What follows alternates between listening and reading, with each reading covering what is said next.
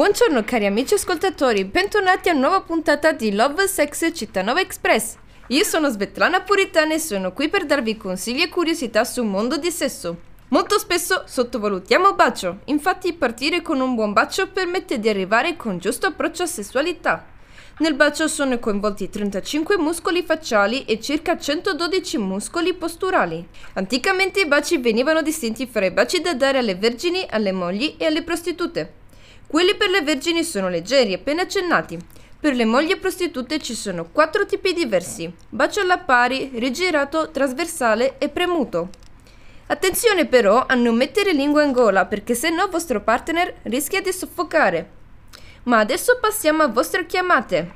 Da regia dicono che abbiamo chiamate in arrivo. Pronto? Carissima signorina Svetlana, buongiorno! Ah, lei è padre Ignazio. Che piacere di averla con noi. Piacere e saluto agli amici di. Shhh. Per chi non sapesse, padre Ignazio è parroco locale. Scorsa volta ha raccontato a noi dettagli di incidente capitato a un fedele di sua parrocchia.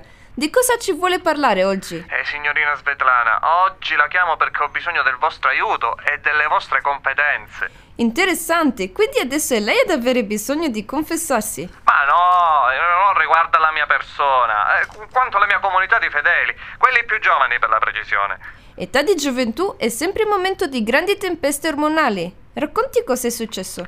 Ebbene, signorina, ormai con tutte queste tecnologie, per noi parroci è sempre più difficile capire i ragazzi. Eh, sembra di parlare lingue diverse, ma che dico, sembra di vivere su pianeti diversi. Eh, pensi che ieri uno dei chierichetti mi ha proposto di distribuire le ostie con Deliveroo. Differenze generazionali sono sempre un grosso problema. Ma cosa c'entra questo con l'argomento di mio programma? C'entra, c'entra. Perché vede, signorina, da quello che ho capito, sti ragazzi con sti telefonini adesso fanno anche quelle cose lì.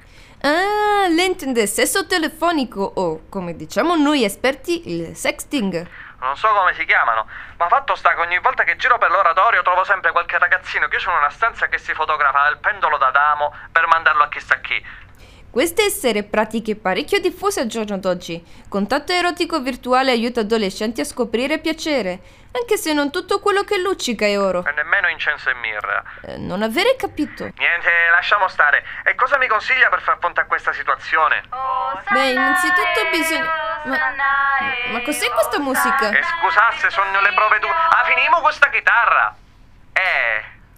Come dicevo, è necessario trattare con molta delicatezza questo fenomeno, sia per salute dei giovani, sia per tutelare la loro privacy. Ah, privacy, ma quale? Che ti fanno dirette su Instagram pure mentre si cresemano? È importante far capire cosa è giusto pubblicare e cosa è giusto lasciare in intimità.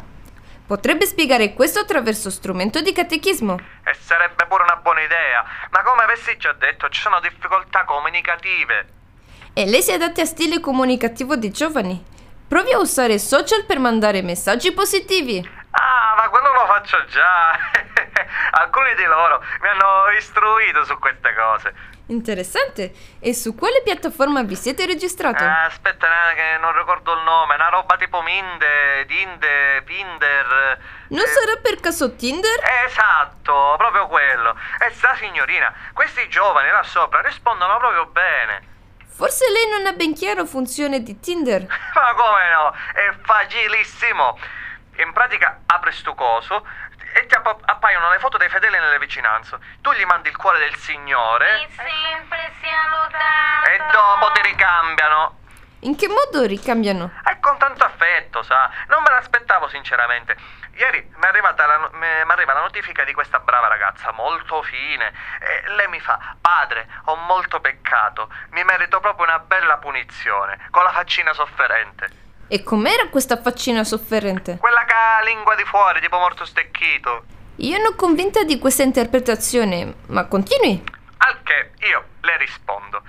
La luce del Signore ti benedica, figliuola. Di quale peccato ti sei macchiata? E lei, sa, padre, non so se rientra più nella gola o nella russuria. Poveretta, si vede che teneva dubbi di carattere teologico, ma ho saputo come togliere questo dubbio.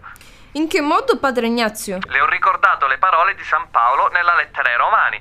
Se confesserai con la tua bocca che Gesù è il Signore e crederai con il tuo cuore che Dio l'ha risuscitato dai morti, sarai salvo. E come ha reagito questa ragazza? Eh, non so, deve ancora rispondere. Da quanto? Tre o quattro Ore? giorni.